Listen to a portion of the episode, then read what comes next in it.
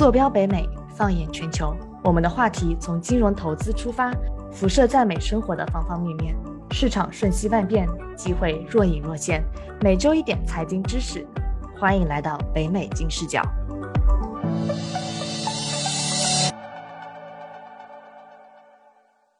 Hello，大家好，我是啊，在美国待了。呃，十年啊，一心想着 一夜暴富的 Brenda，今天我们非常有幸啊，请到了呃，在住房贷款工作了非常非常多年的一位资深的 expert 啊，Steve 来跟我们分享一下，在疫情慢慢情况复苏之后，到底我们的住房市场以及贷啊贷款购房的情况有哪些改变呢？啊，Hello Hello Steve，欢迎来北美金视角做客。你好。你好，可以呃先请您呃简单的自我介绍一下吗？呃，我叫 Steve Song，然后是芝加哥地区 Eon Mortgage Group 以安贷款集团的创始人之一，然后我公司是在 Northbrook，然后呃已经在这行业干了大概五年，然后合伙人是有接近十年的工作经验在这个行业，嗯。我们的年批款量大概是在过亿的水平，在芝加哥算是啊比较大的一家，然后嗯速办款贷款效率是比较快的，然后口碑也是评分最好的公司之一，在芝加哥地区经营主要是 residential mortgage，就是民宅的贷款项目，也和一部分的小额的千万级别以内的商业贷款项目。了解了解，哎，您刚才啊，我们之前沟通的时候，您有提到嘛，说这个疫包括疫情期间，我们会看到很多城市的房价它不降反升，然后炒房这个热度是非常非常高涨的，包括房价也是一路上涨。所以想跟您请教一下，这个疫苗它渐渐普及了之后，我们目前您看到美国的住房市场较疫情中有一些什么样的变化呢？房价是在上涨趋势，是因为。啊，在芝加哥地区是，嗯，跟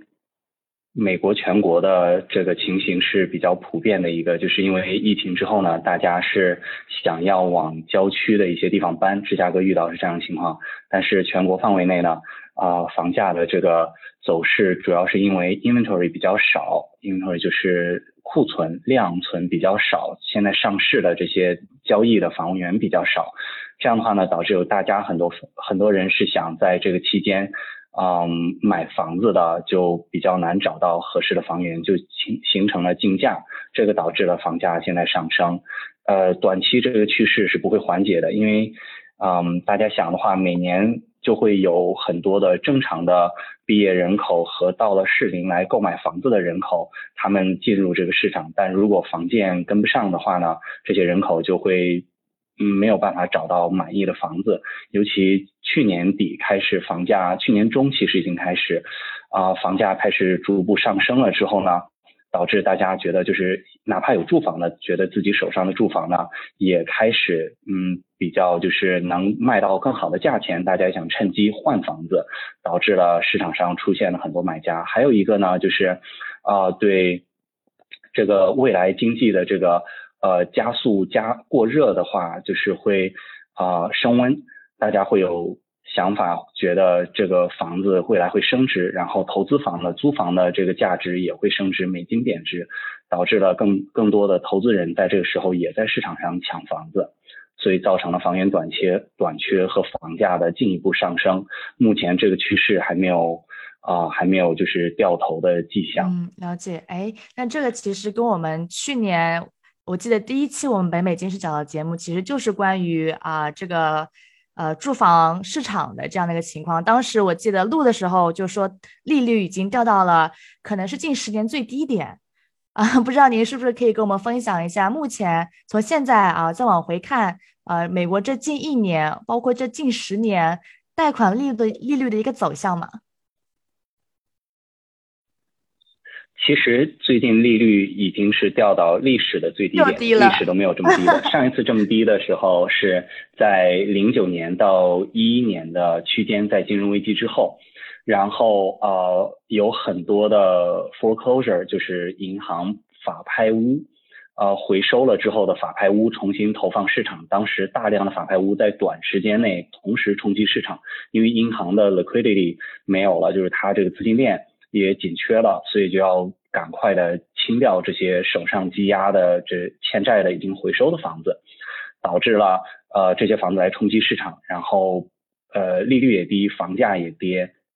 在那个时候，呃，房价比如说是三十年的，当时勉强的跌破了三，所以最好条件的申请人呢，大概是可以拿到就是比如说二点二点八、二点九，然后接近三点零的这个范围。但是在呃去年的时候，房价在夏天的时候，呃，重新就是。贷款利率开始下降的时候呢，利率已经跌破在三的位置，在下半年的时候，然后在年底的时候，呃，三十年 fix 的话一度接近二点五、二点四、二点三这个位置是历史最低的。呃，二月份之后呢，利率贷款利率有回升一些，但现在还是低于啊零九年到一一年的位置，利率最低的位置，所以基本上还是在历史最低位的这个谷底的位置。嗯，了解。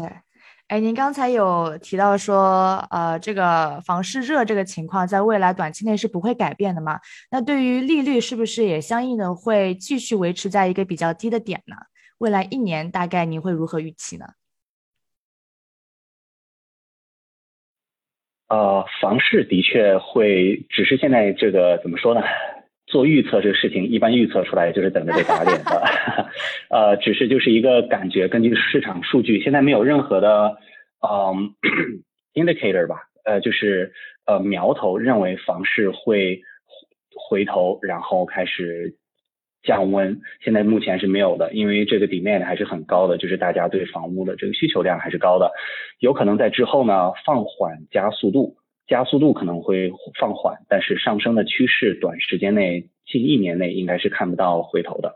对利率的估计呢，嗯，这个是 Yellen，Yellen 他是美国的 Treasury 的 Head Head Department Secretary of Treasury，然后他是财政部，财政部的话呢，他财政部长他有提到过关于利率可能会上升，然后来放缓通货膨胀的压力，虽然。呃，利率呢是美联储在管啊，Yellen 说这个话呢其实是不合适的，所以他应该是代表的白宫的意思。咱们现在是在这儿解读 政策这些，然后呢，感觉利率短期内应该是会有上调的趋势，因为美国通货膨胀的压力的确是大，美金在贬值，消费力在啊不是消费力是那个美金的这个购买力，购买力在下降，所以这样子会导致。比如说这个房价的一个房市的过热和物品的过热，这样的话会通过就是啊提高利率来抑制一下，然后预计虽然就是美国的这个房地产市场的利率呢，它不是美联储直接调控的，因为像国内的情况大家了解，就是央行会有一个基准利率，然后每家银行自己有一个 margin，然后再就是给出的这个利率和具体的计划的一些差异和优惠的这种嗯。项目。包裹活动，呃，套餐，嗯，这样的话呢，就是说美国的情况是不太一样的。每一家呃机构呢，他们出的利率呢，都是自家的，就是金融团队，然后风控团队来根据市场的情况和他们自家运营情况来就是调制设置的，呃，所以呢，就是呃，并不是美联储来控制的。直接控制了，但是可以间接的给造成影响。了解了解，哎，您正好提到了这个经济呃疫情之后呃美元的购买力下降，然后包括利率的一些走向。那对于在美国买房，现在哈，就对于呃想要买可能购入第一套房的听众朋友们而言，他们选择贷款或者是呃全现金支付，嗯。您会比较建议哪一哪一种方式呢？这两种方式分别的优劣点又是什么呢？呃，主要是在资金的使用效率吧。因为如果是有钱人的话，那怎么样分配都好，对吧？这个就相对的对他们来讲，可能不是那么的需要一个规划的事情。但对于大多数咱们老百姓，拿工资的人来讲的话呢，啊，其实从毕业之后进入社社会，然后开始工作，工作这三四十年，大概收入是个怎么样的走势，基本大家是可以估出来的，对吧？呃，自己的收入的这个情况和未来的这个就是收入的情况和怎么样有效的在有限的时间内来尽可能的使自己的这个资金的使用呢和投资的这个效益回报最大化。对吧？如果现在像比如说是像我爸妈那个年代的人呢，他们可能就不太会进行投资，因为他们的经历呢没有投资这个概念，只有就是嗯生存和养活自己，所以就是存钱，就是他们只是就是说想我挣的钱就是放在房子里，尽量的把债务给去掉。呃，给减缓掉，这样的话呢，就是说我吃好喝好，日子过好就行了。但是对现在的年轻人来讲呢，对投资都是有一个概念，想要进行投资，那投资就会，呃，下一个问题就是说，怎么样投资的回报的这个最大化？那贷款这个来讲的话呢，比如说有一个四十万的房子，你的现金付十万，百分之二十五的首付的话呢，三十万的贷款，如果你要是现金买房。四十万的资金全部要压在这个房子里，它给你节省的开销是多少呢？可能是在现在市场上，比如说是三，或者是一些比如说国内直接来贷款，或者是啊留学生人群贷款，他们的利率可能会高一些，比如说在五。那在这个情况下呢，他给你省了这几个百分点，相对如果你要拿这个钱去投资，这个回报率能回来多少？是这样的一个考虑的角度。所以就是啊，如果没有投资的计划啊，那就是省。利率比较好，这样情况下呢，就可以贷一个，比如说能在满足的情况下贷一个十五年，那短期的计划利率会相对的比三十年的更低。这样的话呢，可以节省利息。如果自己有实力，然后也不在意投资的情况下呢，买房就直接现金买房是最轻松的，就不用考虑的。这样的一个情况，但对大部分人来讲，我还是建议贷款，然后并不是急着还，而是把钱利用起来拿去做投资。因为像我自己也有简单的就是 dabble 一些呃股市啊和就是 coins 啊，然后基金啊这不同的和投资房。我都有在尝试，这样的话呢，就是了解一下，就就相对了解每个每个领域大概的回报和风险的情况。这样，我我个人建议的话，是建议大家贷款，了解，同时计划一些投资。哎，正好讲到这个，我特别好奇，因为我们之前跟呃，不管是股市的嘉宾也好，还是投资房、商业地产的投资房的嘉宾聊也好，他们会对呃每一个投资者会有一个风险的评估嘛，从一到五。啊，那您在建议客户的时候，会对啊贷款的客户会进行类似的评估吗？啊，不会的，因为啊这个涉及到就是大家专业领域，如果是有客人感兴趣跟我聊起来这个事情呢，我会简单的帮他算一下，但因为美国。啊，行业划分比较细。如果我不在那个领域的话呢，一般我是会 refrain from talking about it，就是我会尽量的不去涉猎那个方面的专业话题。对于这个呢，我我们贷款是不做这个啊，就是这个方面的评级，但是会根据客人的具体的情况，我们会匹配合适的贷款产品。贷款产品呢，大家比较关心，一般就是电话第一个来问，就是会说，哎，你们家利率怎么样？这个问题就是就。呃，联系到刚刚开始的时候讲到的，啊，大家，呃，每个人的这个，就是国内的情况呢，是每一家银行它有一个就是基于央行的基准利率，然后增加的这个利率的部分，对吧？就是他们的盈利部分，啊，是这样的，就是你可以问，就比如说国内银行，你们家利率什么情况？但美国的情况不太一样呢，就是说，呃，利率是虽然是每一个 lender 或者 investor 就是机构他们定的，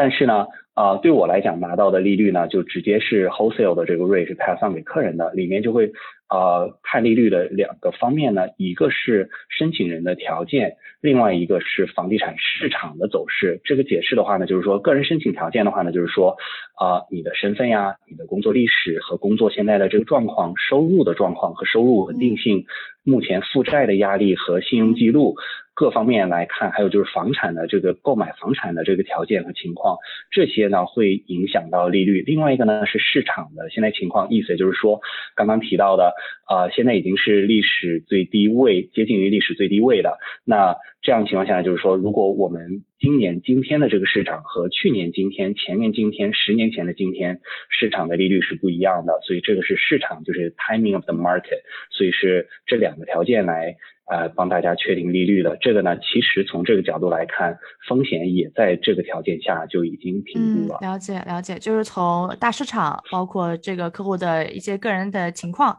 具体情况啊，case by case 的去啊，是一些比较专业的建议。对，是在您的专业领域内可以提的一些建议，可以这样理解吗？了解，是的，是的，就通过利率来反映出来大家的这个风险情况。啊，非常有意思啊，这个还之前从来没有想过，原来是这样，哎哎，正好之前您刚才也提到了一下，说呃，因为去年疫情开始之后，你有看到说呃房市的一些变动，包括有人往。呃，郊区班，然后市区的很多人是选择呃去租一些有 extra bonus deal 的一些房子，因为啊租房也会在疯狂打折。当时的情况是这样。那现在这群人可能是还是在犹豫，说我到底是啊选择投入我买第一套房，还是说继续选择啊去租房啊？那对于这样的一批听众而言，您认为说有哪些他们需要特别去考量的一些啊？就像您刚才提到的一些市场的条件，包括自身的条件呢？去做这样的一个决定。嗯，在自身如果满足贷款条件情况下的呢，我建议大家考虑一下买房，因为在呃，加就比如说按芝加哥市场为例的话呢。买房的情况和租房的情况在城里面，大家为什么现在就是城里面很多是在考虑再往郊区搬呢？是因为大家一个是想要独门独户，因为郊区的房子更容易买到那种可以自己有自己的这个门的。这样的话呢，因为疫情的之后的这个考量呢，大家会有一些顾虑，尤其是一些年轻的家庭刚有了小孩之后，对这个会格外的在意一些。城里的那些就是 high rise 的那些高楼大厦呢，他们一般都是要电梯，然后有公共的领域区域，啊，有些楼里边呢还没有自己的洗衣机，所以大家会对这个事情呢变得稍微敏感一些。但是就是如果条件不允许的情况下，大家很多其实对哪怕学生身份，我们也是有嗯可以做贷款的。嗯，或者是就是在美国没有身份的人群，我们或者是没有收入人群，我们也是有不同的贷款的项目的。就像刚刚讲的，因为人群他们的风险的问题会导致就是利率上会高一些，但是就是说项目和计划是有的，大家是可以考虑一下，比较一下和租房是否合适。回到租房这个话题呢，租房去年的时候呢是有很大力度的打折的，像芝加哥市场的话呢，一般都是超过两个月以上的这个就是啊反馈，就是这个。叫嗯，就是给客人 credit 啊，就是这样的话一个 promotion 啊，他这样的优惠计划呢，来帮助大家，因为大家就是会有很多人就比如说是退回到家里面住，或者是搬到跟父母一起住，导致了很多大家要开始不租房子，然后这样的话呢，就是城里的 apartment 就是专门房租房的公寓楼呢是在打折，这样的话呢会影响到就是投资人的这些就是自己房东的这样的租是。租出租的这样的一个情况，但是呢，呃，随着今年疫情的这个好情况好转，美国今年的这个房市呢，其实就是租房的市场已经开始回来，打折的力度已经大大的下降了。然后呃，房东他们租房的这个也会在好。然后之后的随着美金的贬值啊，各方面的情况和正常情况下房租的这个涨价，呃，我预计。短期随着美金的这个贬值和市场的这个整体的情况呢，租金会进一步上涨，这样会导致大家的租金的开销也会进一步的提高。那啊这样的话呢，就是对买房来讲呢，其实就是说觉得房子升值，但是房子升值未来会升得更高。现在就像如果特斯拉回到四百块买不买，对吧？然后就是呃虽然是。这个升值呢，但是你会看到像特斯拉的股票呢，它会也会往上一直冲。美国的房市也是会涨价的，随着美国的人口增加，建房的速度如果跟不上的话，房价是会涨价。虽然不至于像现在日本的，比如说拿日本举例，对吧？人口密度很高的一个城市，美国虽然到不了日本那个地步，也不会在短期内达到那样的人口基数，但是呢，嗯。人口密度，但是呢，就是说能看到美国的大城市的人口的密度是在往上增加，这样就会导致啊这个房价和买房未来的这个要求越来越高和房价的这个增加对大家造成的压力。但是就是说，如果能提前买到一个房子握在手里的话呢，你其实能在等于半路上车，然后能就是能获利房子未来升值的这个空间，然后就是说也可以免除就是未来对就是啊租房房租升就是价格提高的这样的一个困扰。了解，就虽然是半路上车，也是上车了。哎，这波这波入股是的，嗯就其实美国房价就只是刚刚的起步，之后几年是估估算，嗯，目前来看的话，房价是会进一步上升的。了解，您刚才有提到说这个比较确定会上升的趋势，呃，很大程度上是跟人口密度去挂钩的嘛？那这是大城市的一个体现。那我们美国这么大片的郊区也会是这样的一个走向吗？呃。郊区就是离城市远一些的，或者小城镇的地方，或者美国叫 village 这些城市呢，都归为郊区啊，或或者归为啊农村，就是大家开玩笑的说我住在大农村什么的，呃，这这些地方其实在美国来讲就是 suburb，因为它呃这个社会呢，就是美美国这个结构呢，就是郊区其实它的发达程度也比较高啊，所以就是。没有，就是严格意义上呢，就是农村，农村就一般就是 suburb 啊或者远郊啊，基本上呢就是交通也是便利，生活就是所有的就是物资各方面呢就是也都是嗯相对便利程度比较高的，所以就是大家会根据自己的工作需求和生活的需求来往郊区去搬，我就统称为郊区了。是这样子，是因为在城里住呢，啊，大家刚开始是为了因为上学方便，然后工作方便，在城里啊，在城里住，然后人口相对多一些，大家有一个抱团取暖的这种感觉，就是一起呃晚上下班以后的娱乐活动，周末的娱乐活动啊会比较丰富一些。但是随着以后大家就是有了稳定的啊对象啊。或者是稳稳定的，就是男男女朋友这样的啊，然后呢，就是会结婚有孩子，大家慢慢的会考虑学区房的情况，所以就会往郊区一些就是啊学校比较好的城市小城市去搬。这样的话呢，就是会人口到年龄到一定程度之后呢，会自然的往郊区去搬。然后学区房的这个是对年轻人比较抢手的一个呃地方，大家会比较学区房。呃，但是我的个人建议呢，会觉得在呃，因为学区房的税会比较重一些，它的安全呀、生活质量各方面会是比较好的小区，但是这些是需要就是税务的开销来资助学校教师的福利，呃，警察局的福利，然后基建啊，团队。各方面呢，就是都会比较好一些，城市的呃市容啊，但是这些都是会就是从税务里边开出去很大一部分。羊毛出在羊身上。如果大家小孩儿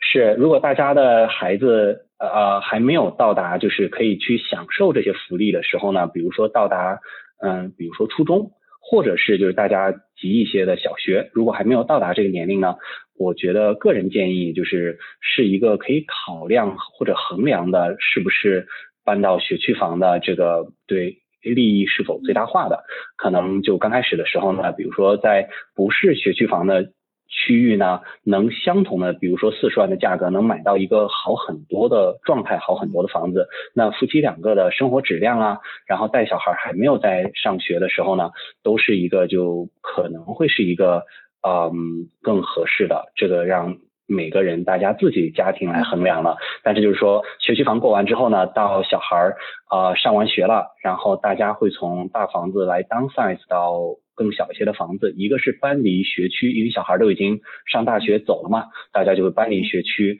然后啊会啊搬出就是税务稍微没有那么压力大的地方，这样情况下呢，就是说大家其实这个人口是一直有在流动的，最近的数据也显示，嗯。人口流动这个情况，就是大家其实是在零八年之后延长了，就是居住的在一个房子里居住的时间。在零八年之前，在经济就是美国经济蓬勃发展的时候呢，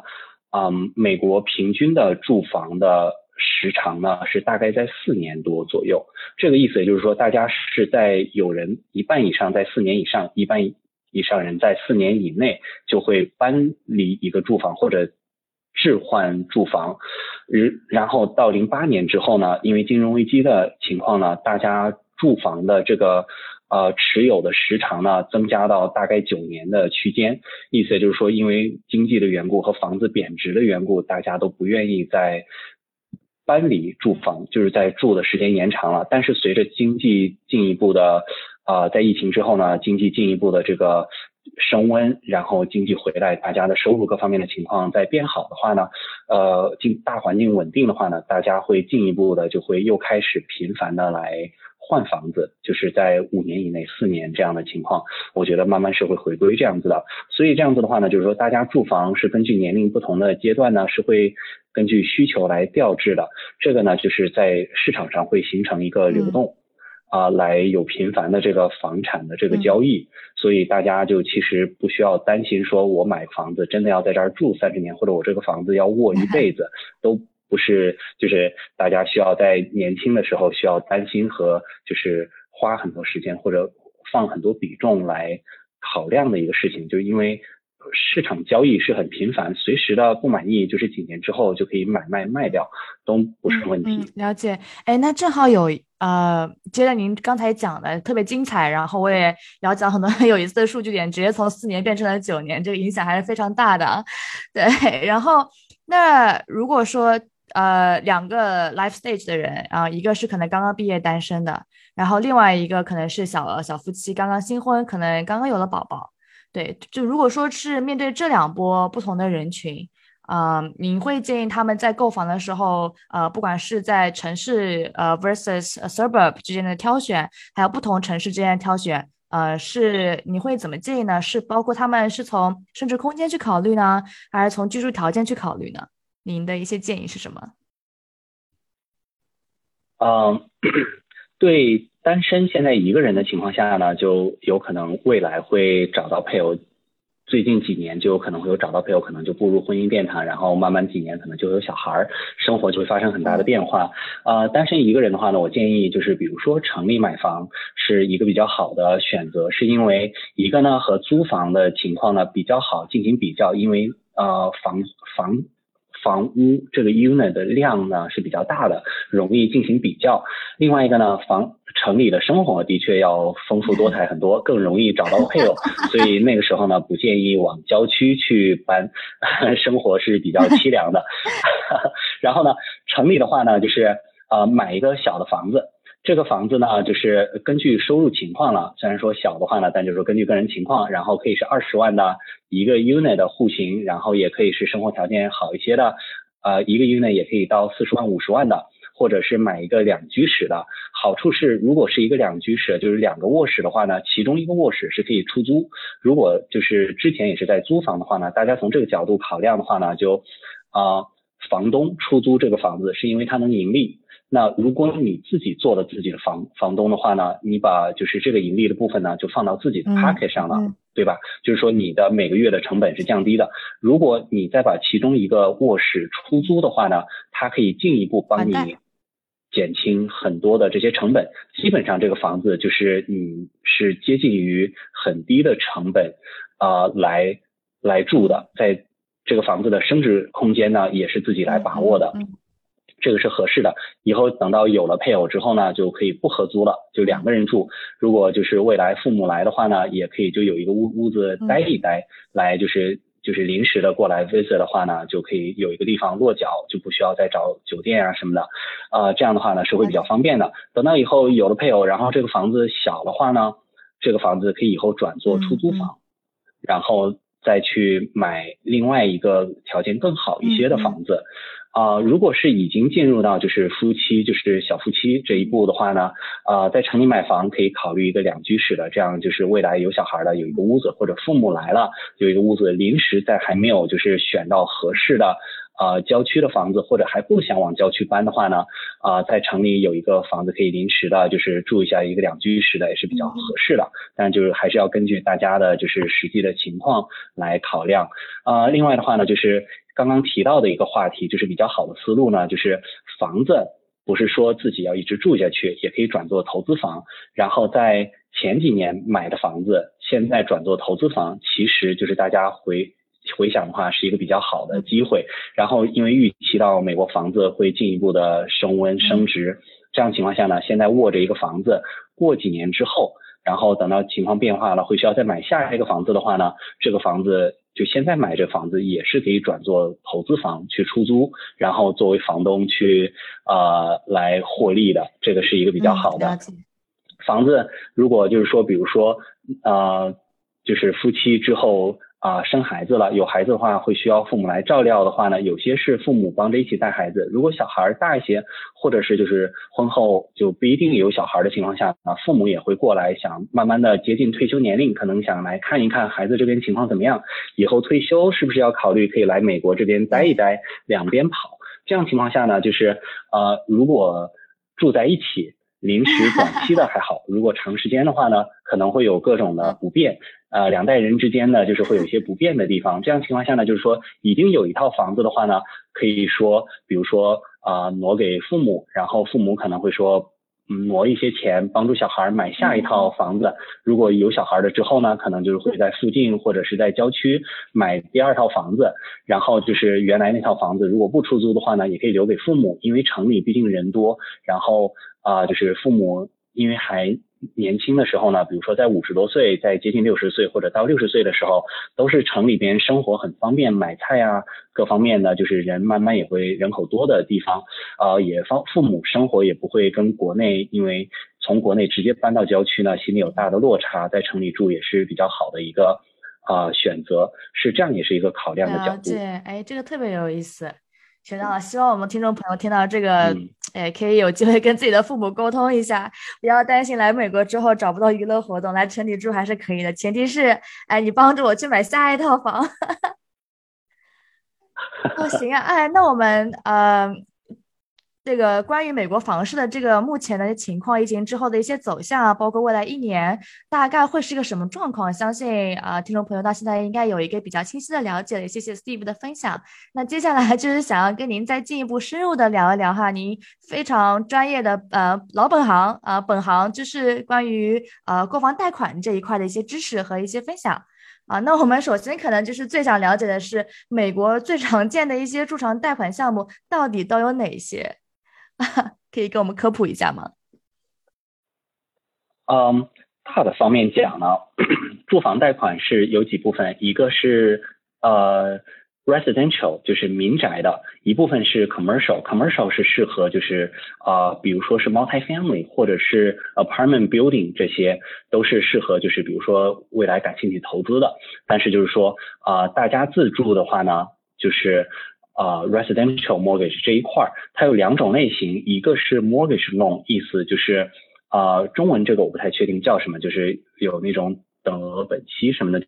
这种说法啊，但是就是啊，mortgage loan 的话，意思就是说，比如说以一个三十年贷款为例的话呢，在确定了贷款金额和确定了利率的情况下呢，它是三十年每年就三百六十个 payments，每个月供每个月的月供是相等的，然后里面的。本金和利息的部分呢会不同，每个月会变化，但是就是说月供是相等的。如果加速还款的话呢，是可以缩短还款的周期。就比如说从六百三百六十个 payments 的话呢，就会缩短成三百个，然后缩短到两百多个 payments 这样子。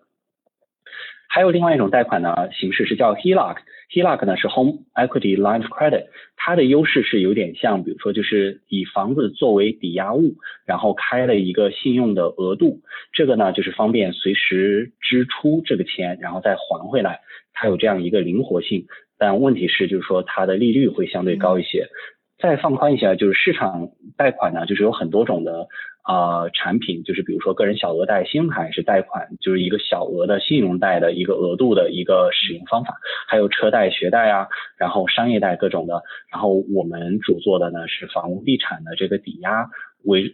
啊为房产为抵押的这样的一个贷款的形式，这样情况下大家能拿到市场上普遍的在啊 single digit，就是呃嗯不是十几、二十几这样的利率，而是就是几为。呃，百分点的这样的一个利率，了解，了解，嗯，那今天由于时间的关系哈，我们就跟 Steve 聊到这边啊。在这一期节目当中，Steve 和我们分享了说，在美国买房选择各种支付方式的一些区别，包括啊美国近一年和十年啊房贷的利率走向。那下一期节目呢，Steve 会继续跟我们去详细的介绍哈住房贷款项目到底有哪些，然后针对不同的身份啊你在申请的时候。会有怎样的一些要求和流程？那感兴趣的听众朋友，请一定要锁定我们的节目，我们下一期再见啦！跟金视角聊人生，感谢您的收听，请在各大播放平台和公众号上搜索“金视角”，订阅我们的栏目吧。金融的金，事件的事，角度的角，一键三连，从我做起。我们下次再聊。